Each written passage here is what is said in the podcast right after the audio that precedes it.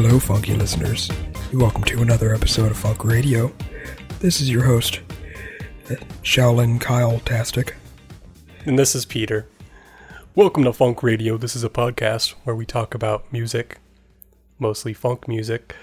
And guess what? Netflix just released a series called The Get Down, which is basically completely in our wheelhouse, more or less. Yeah, yeah, for those of you that haven't, I don't know, have been too busy binge watching Stranger Things, there's another uh, show on Netflix that got released at the same time called The Get Down. Let's take a trip back. Back in the time, 1977, it was maximum crime. You're a natural wordsmith, man. You're working for drug dealers.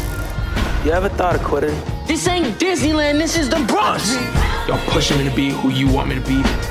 Nobody's asking what I want to be. Show me what you got.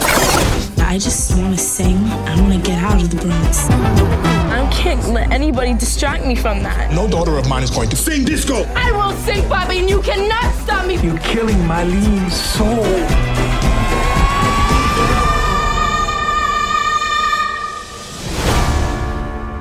The way I see it, all of us here on this planet, and we're on a journey, and it is a mystery.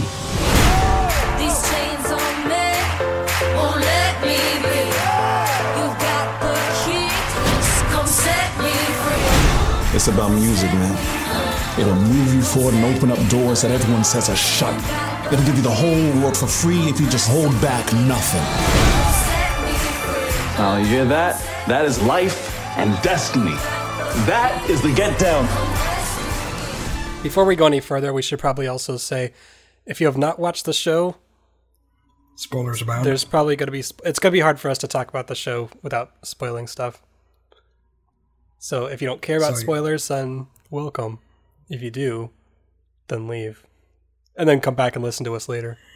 Yeah, yeah. I mean, we. I guess a spoiler-free synopsis of the show that I could probably give is, uh, it's about a young kid, Ezekiel, who is kind of thrust into this world, like burgeoning world of hip hop, through this guy he meets, Shaolin Fantastic, and Shaolin kind of shows him the ropes of um, the underground rap scene, while at the same time, this girl, Mylene Cruz, I believe, who's the daughter of a priest, is kind of struggling with the duality of her wanting to become a disco singer with the rigid spirituality of her father being a priest and her being part of the church. And Ezekiel and Malina kind of like each other, but I guess you'll have to watch the show to find out what happens.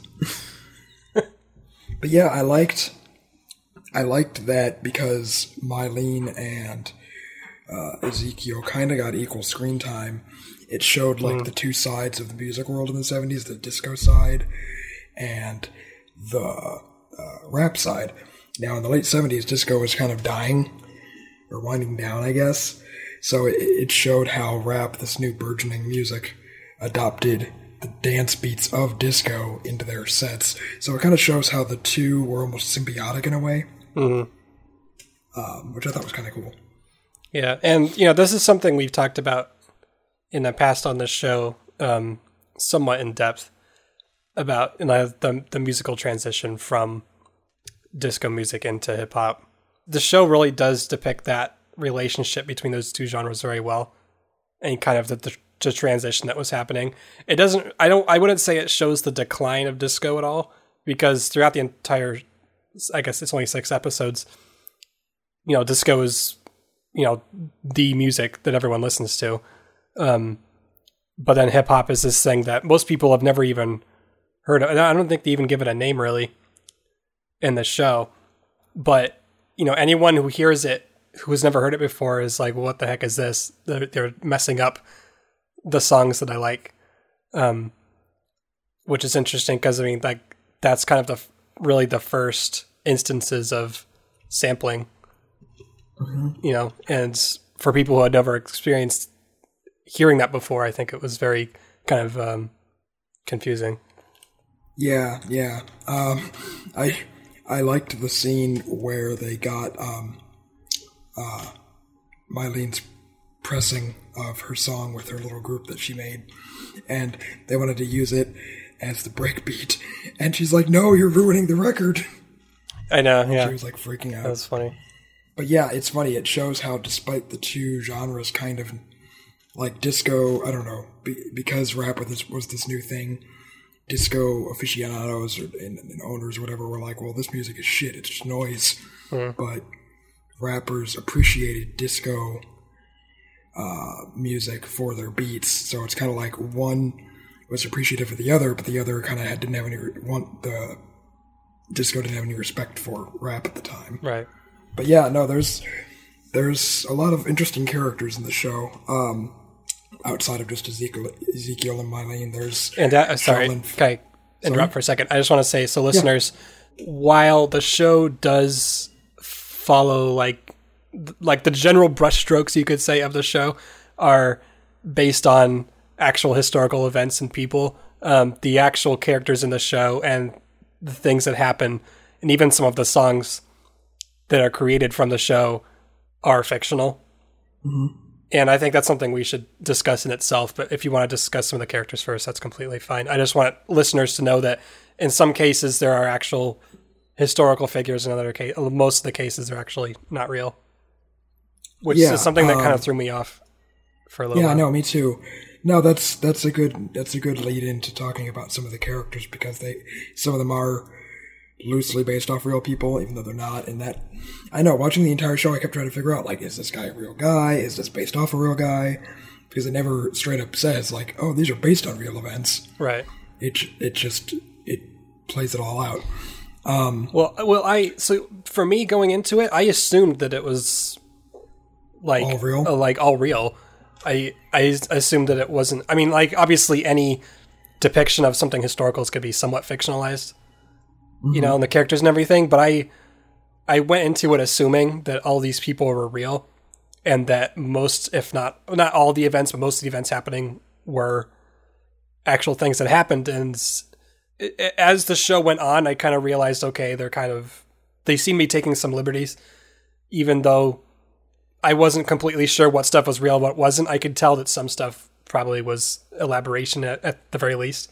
But then at the end, I was, you know, doing a little bit of research and realized that, yeah, pretty much everything in this is not completely, um, you know, real. Most of it's fictional. I, but I think they did a really good job of weaving in the real historical events and stuff and a few scattered key characters like Grandmaster Flash with these fi- these fictional people and characters and things that are going on. I think they wove those together really strongly in a way that feels very real. I guess in a in a TV sort of way, without Yeah, without yeah. necessarily being like straight from the history books. So yeah, one of the one of the pervasive themes in the show, aside from music, is kind of the political corruption that went on inside and outside the Bronx, um, in different ways, either through drugs or through politics or through you know government contracting. But um, a couple of characters that I found interesting that are loosely based off, I guess, real people were uh, Francisco Papa Fuerte Cruz, who is kind of a Puerto Rican godfather type figure um, within the Bronx. You know, he's influential and he makes things happen, you know, sometimes not always through the most legal of means. But he But- is he is somewhat. I wouldn't. I, I wouldn't a say he's. bad I wouldn't say well that too. I wouldn't say he's necessarily a political figure, but isn't he on some kind of board of something? Like he does have some. You know, I uh, think he's on like a, influence, but I don't remember what it is exactly. I, I thought he was on some sort of like Puerto Rican community board or something. Maybe. And a lot of politicians go to him because he's kind of the spokesperson for the community And he can get them their votes. to, to vote one certain ways. Yeah, exactly. So, in the outset of the show, he's trying to get funds from this uh, the mayor for this sort of community development project he wants to, to build. You know, to help the horribly dilapidated, I guess, Bronx area.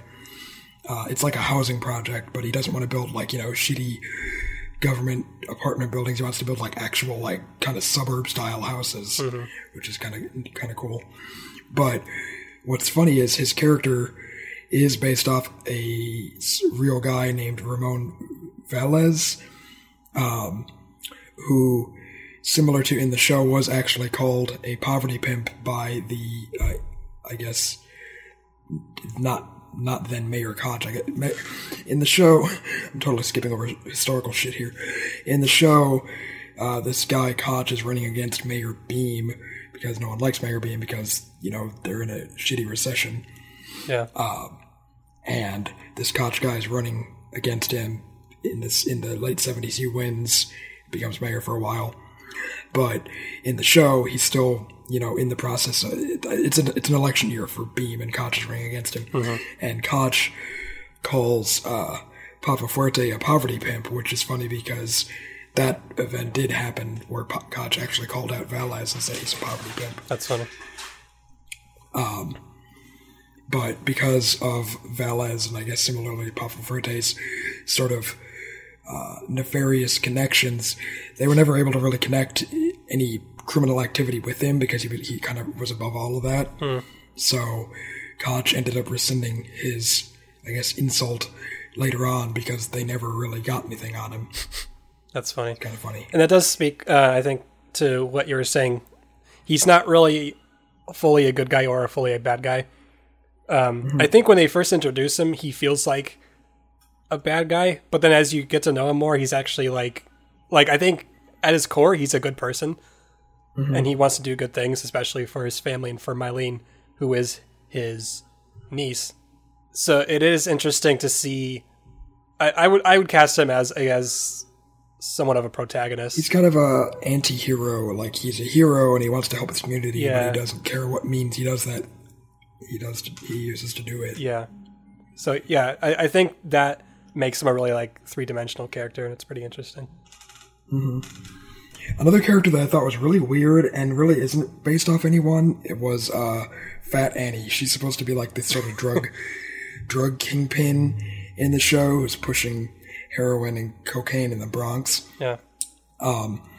What's funny is just even though yeah she's like a totally made up character, I don't know why she makes me think of uh, Auntie Annie's uh, what is it pretzels or whatever.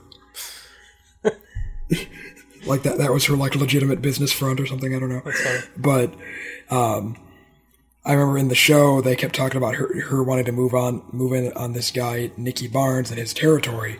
Well, the funny thing is Nicky Barnes was a real like drug kingpin in the seventies uh, and his territory was so large that he actually expanded his operations into Pennsylvania and Canada. Jeez. And in 77, actually was on the New York Times Magazine cover with the headline Mr. Untouchable. Because I think they he refer to him as that in the show too. Yeah, yeah. So that, that was a real event that they were, I guess, roofing off of.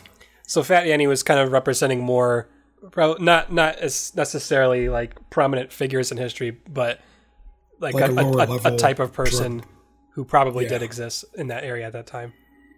Yeah, like a lower level drug pusher who, Yeah. you know, isn't isn't you know the king of the of the city or whatever, but Yeah. How about some of the main characters? like Mylene and Ezekiel. Yeah, I mean we we talked about them briefly. Um, I still have not figured out if it, who Ezekiel is supposed to be based off of.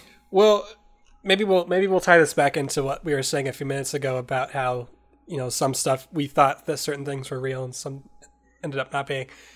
Um, so a lot of my knowledge before watching this show of this whole sort of thing, what came from something else I've mentioned before in the show, the comic series uh, Hip Hop Family Tree. Oh yeah, I would say that's probably like 95% historically accurate and about 5% elaboration. So by comparison, it's a lot closer to what actually happened. Um, but it has been probably a year and a half ish since I read it, or about a year maybe. Um, so I would have to read it again because obviously some of that information kind of gets blurred after a while. But I think the reason that I thought some of this stuff was real was because, first of all, you know, they do throw in the, the more prominent names, I think, are, are all actual people like Grandmaster Flash, obviously, who is the the mentor, I guess, to, to Shaolin. Fantastic. But they also mention uh, Kool Herc, I believe. He was in Yep. episode five or six. Yeah, the Jamaican guy. Yeah, he he was definitely one of like those top three or so Or- people. Top original guys. Yeah, but th- the group name that the main characters come up with, um, what is it? Fantastic Four plus one. Yeah. I assumed that was real because there was another group. I'm paging through the. I'm really glad they have an index at the. They call it the Funky Index. The back of this. Um, there, there was a group called Funky Four Plus One, which did exist, but that wasn't the same. Like they didn't have the same relationship with Grandmaster Flash, and they weren't the same mm. people, obviously. So I think I got that mixed up. So obviously you can see that there's a very direct influence on real groups and people, but they're not the exact same correlation. Yeah, they're almost like I wouldn't say parodies, but like allegories for them. Yeah. And there were a couple other instances where like uh like the Notorious 3 who kind of become like their rivals near the end. Yeah. Uh, they, I don't think that was a real group either, but um some something that they kind of got at I think it might have been about halfway through um the episodes was you know once that blackout happens in New York City that lasted for like a day or so and everybody was looting all the stores all of a sudden a lot more people ended up with turntables and DJing equipment. There was this explosion of like amateur groups coming out with all these names, like the Funky Three and all this other, you know, Hip Hop Five and whatever the hell. I'm just making up shit. But that explosion of all these crazy names of amateur groups, I think that was based on, you know, historically, like I said, there was an actual group called Funky Four Plus One. But then if you look at all the other groups that were named around that area around that time, they all have these like very similar names to what they kind of make fun of Mhm. in the show. Yeah, I'm. I wouldn't be surprised if that blackout did actually kind of lead to more of an explosion of, um, that hip hop genre because so few people had access to you know dual turntables and stuff. Yeah. They're like, oh wait, they're free now. Vulture.com has two really good articles that we kind of pulled from a little bit in terms of background after watching this show. Um, one of them is, what is it called? Separating Fact and Fiction in Netflix is The Get Down. This explains a lot of the things like, here's this thing in the show, here's like what it might be based on. And they do talk about the the blackout being a thing, but I, I don't think they I, I don't I didn't see any at least in this article I didn't see any connection with a lot of people ended up with equipment after this. Um, I think it was a really convenient storytelling thing in the show for that to happen, but I don't know if that's actually what happened. But the blackout itself was real. Yeah, yeah, I remember because they showed actual news footage. Yeah. That was a that's another thing in the show that did I don't know if it helped or made me more confused with the fact and fiction is they would uh, occasionally splice scenes in the show with actual footage from the 70s of these related events like the blackout, you know, the the uh, I guess destruction of the Bronx in general And the heat uh, of the summer graffiti- and stuff. Yeah, the heat wave of the summer, the, all the graffiti taggers, Yeah. the the gang warfare. Yeah, they uh they mixed a lot of like real B-roll footage from the 70s with like stuff some some part pieces that were recreated um for the show and then kind of mixed them all together and it feels really um authentic when Mhm. they do it that way. And that kind of makes me think too of I guess a big visual I don't even know what to, what to call it like a like an ongoing theme I guess in the show is the the whole graffiti thing uh, you were saying graffiti artists. I think that there's definitely a, uh, like a cultural connection between the graffiti and the music. Um, Oh, yeah, for sure. And that was a real thing, and I think they do really strongly, you know, keep pounding in that connection in the show. Yeah, yeah. I mean, to the point that like at the beginning of every episode, it shows the episode's title in- graffiti. I, I thought that was kind of cool. Yeah, that that was kind of an interesting way to go about it. Speaking of, I guess, stuff based on real events, um, the gang that it always mentions in the show is the gang called the Savage Warlords, and although they're not real, uh, they are based off uh, the, that sort of gang name thing in the '70s. With there was tons of different rival gangs. There was like the Savage Skulls, the Black Assassins, the Grim Reapers, the Royal Javelins. Um, and in fact, I watched a really good documentary on these sort of uh, New York borough gangs in the 70s called Rubble Kings, which I recommend you watch. It's actually probably a good kind of historical pairing with this show because it, it shows how even the gang lifestyle is connected with uh, hip hop music very early on. Well, um, something that that article I was mentioning a few minutes ago, they actually do mention the gangs, and they say Rubble Kings. That documentary does recount some of this stuff, um, Mhm. so you're very on point there. Um, it does say that those kind of groups kind of fizzled out earlier in the 70s. So by the time this show takes place, groups like the Savage Warlords would actually probably not even be around. Would probably be kind of faded out. Yeah, but Plot devices. Yeah, exactly. You. Did you want to talk about the the kung fu stuff at all? Yeah, the, the, I think I would have to arguably say probably the most interesting character in the show is this guy Shaolin Fantastic. I don't think we even mentioned him yet. I don't know why. Well, we we Um, mentioned him a couple of times, but we haven't gone in depth about who he is. Yeah, yeah. Basically, he's sort of um, he's the apprentice. or Ezekiel's spiritual guide, and also, yeah, as you were saying, the apprentice of um, uh, Grandmaster God, Flash. Wow, thank you. Yeah, his role in the show it's very interesting. He he himself is an apprentice to Grandmaster Flash, who because he wants to become uh, a great DJ, but then he also brings Ezekiel in with him into this world of uh, hip hop because yeah, he wants to be a DJ, but he needs to find what Grandmaster Flash refers to as a wordsmith Mhm. to actually like write the raps, I guess. Uh, Yeah. Because a DJ himself doesn't do both necessarily, and his his character is really he- I wouldn't say eccentric, but he's influenced very heavily by um, like 70s martial arts movies, like uh, Enter the Dragon and Bruce Lee and all that stuff. And I thought, I'm like, well, that's weird. Why is this black kid like into, you know, kung fu martial arts?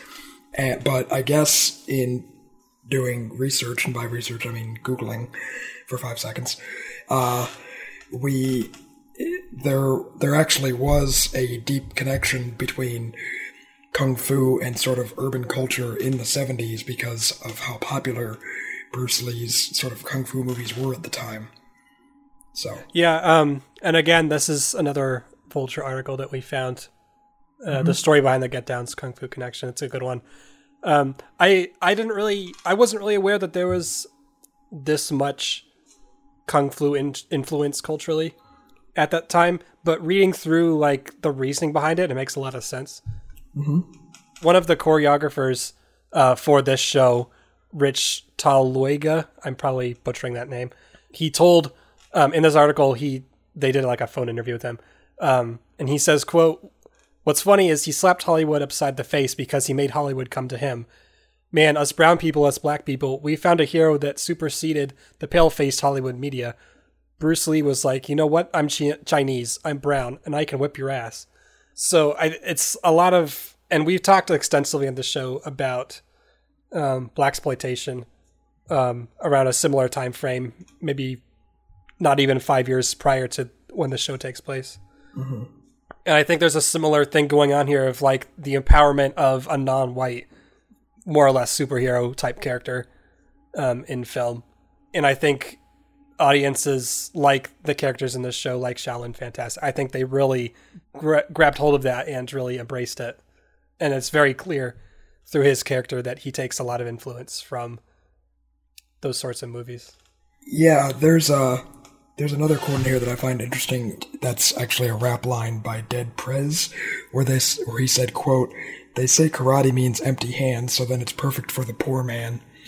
And I think that shows how karate and these kung fu movies resonated with uh, black youth because these movies were uh, and Bruce Lee in general were, were about like you know self reliance and discipline, which echoed the same sort of uh, mantras that were preached by the uh, Black Power movement in the late 60s and early 70s Mhm. about, you know, being proud of your heritage, but at the same time being disciplined in your actions and not not doing th- bad things because it, it reflect poorly not just on you but on your you know, ethnicity, your your racial group, your community, whatever. A, co- a code of ethics, basically. Exactly. And I think that sort of code of ethics translated to these kung fu movies Mm. and taught a lot of young black kids about, you know, self discipline and self worth and stuff. Mhm. So yay. Yay for Bruce Lee. Yay.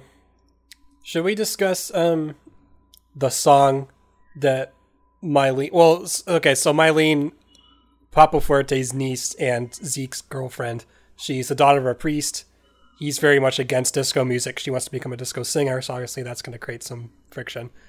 Y- You said earlier that they focus almost equal time on her and Zeke throughout the series. I would say he probably gets more because it's more about that, but that's, she she definitely gets a lot of screen time as well.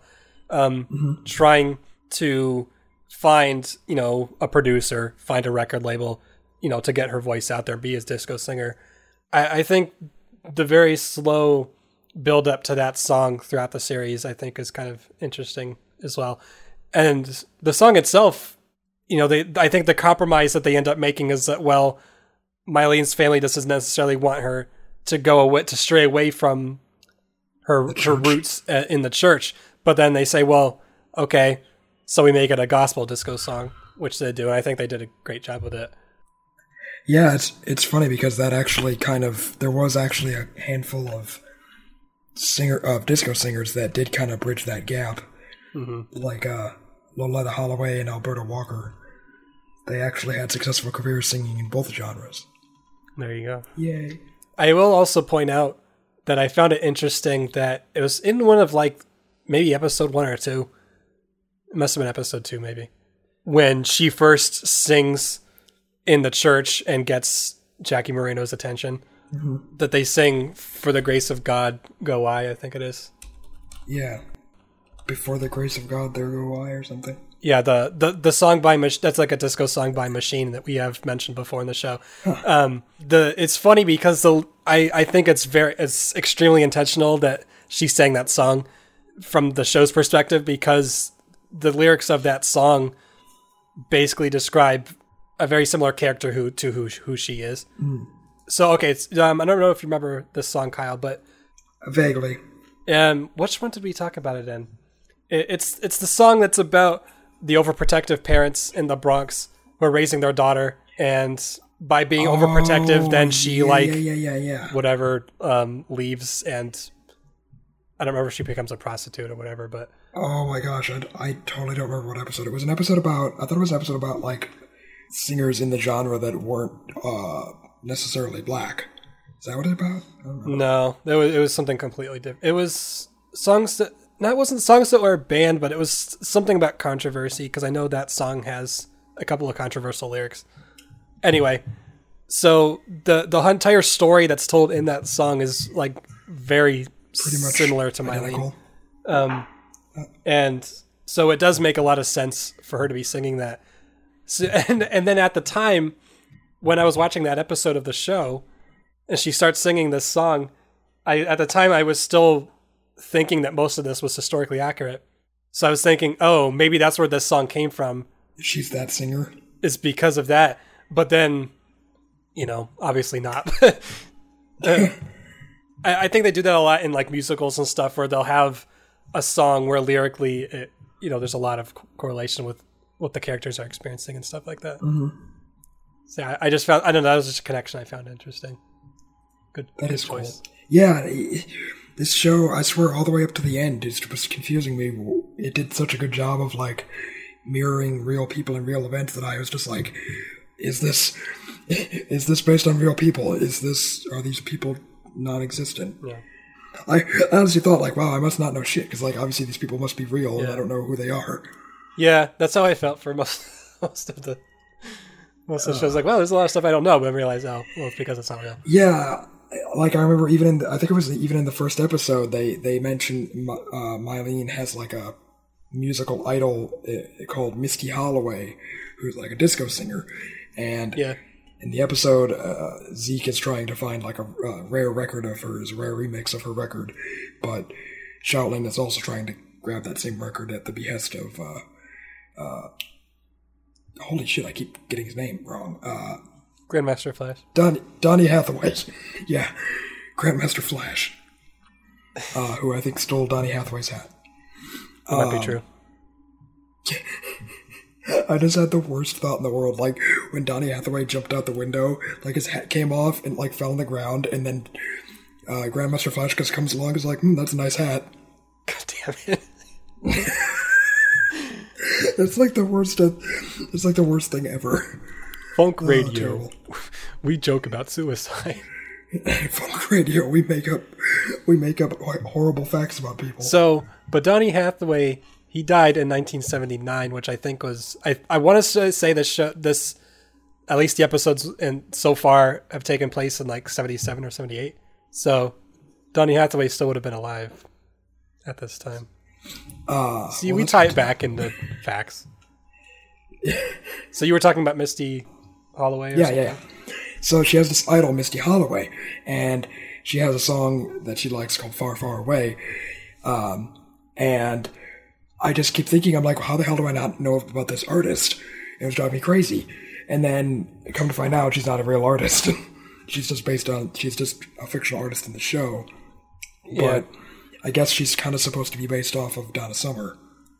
Which is funny because I think they talk about Donna Summer as well in the show. I thought they did too. So yeah. I guess it's, it's supposed to just be another popular disco singer at that time. True. Here's an interesting interesting spoiler. Apparently, in the next, I don't know if these episodes are considered like one season or if it's like the first half of a season, but they're saying in the next uh, release of episodes, we'll say uh, the character of Misty Holloway is actually going to show up in the show, Oh. and she's going to be played by uh, Hamilton star Renee Elise Goldsberry. You know Hamilton, that big play that's really popular right now. Yeah. Um, so that's interesting news. For I don't know why, but for some reason I assumed when this came out that this was just like a mini series of like that was only encapsulating six episodes and that would be it. I don't know really know why. Maybe because they just didn't. They it, it doesn't say like season one, so I just assumed okay, this is just like a one-off thing. But Netflix does show that there is more coming at some point. I think maybe next Mhm. year. I don't remember when it said. Hopefully sooner, but yeah. So there are more episodes coming, which is awesome because this is a really great show.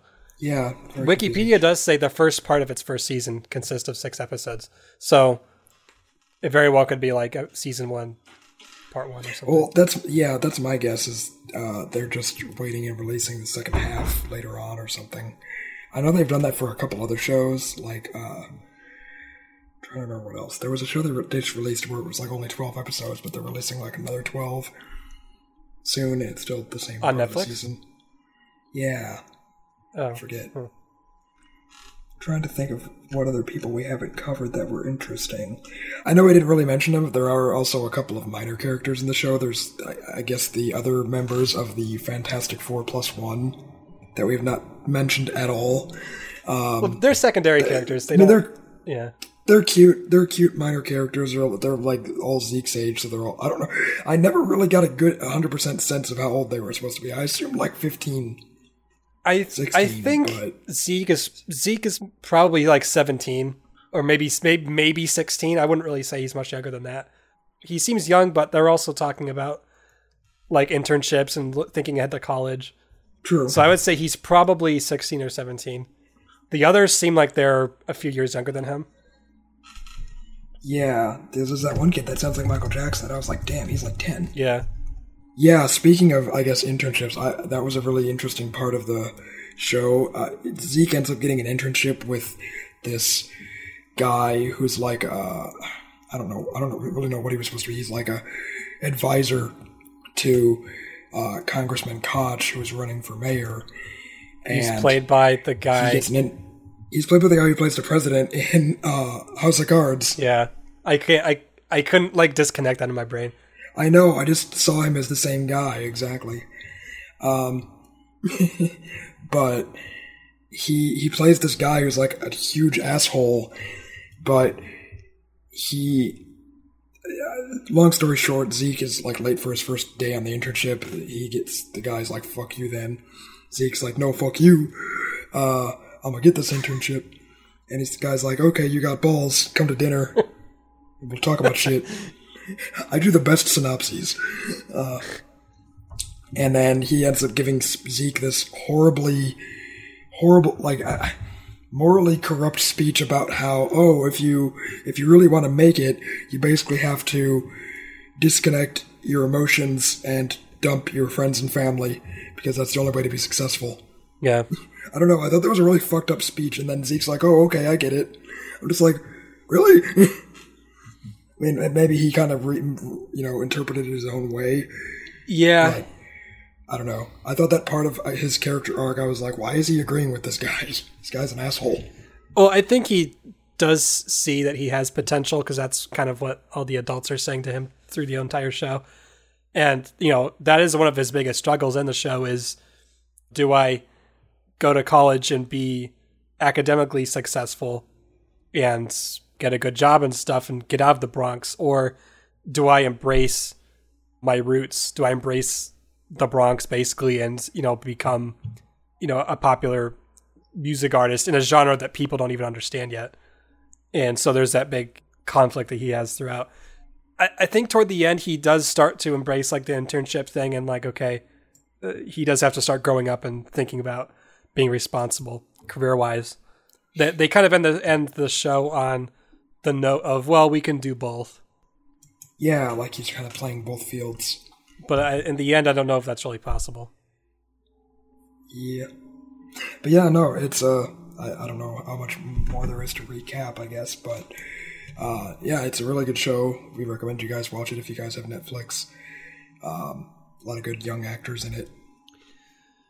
If you're still listening to this episode and didn't click out of it, tell us that you made it all the way through on Facebook at facebook.com slash getyourfunk.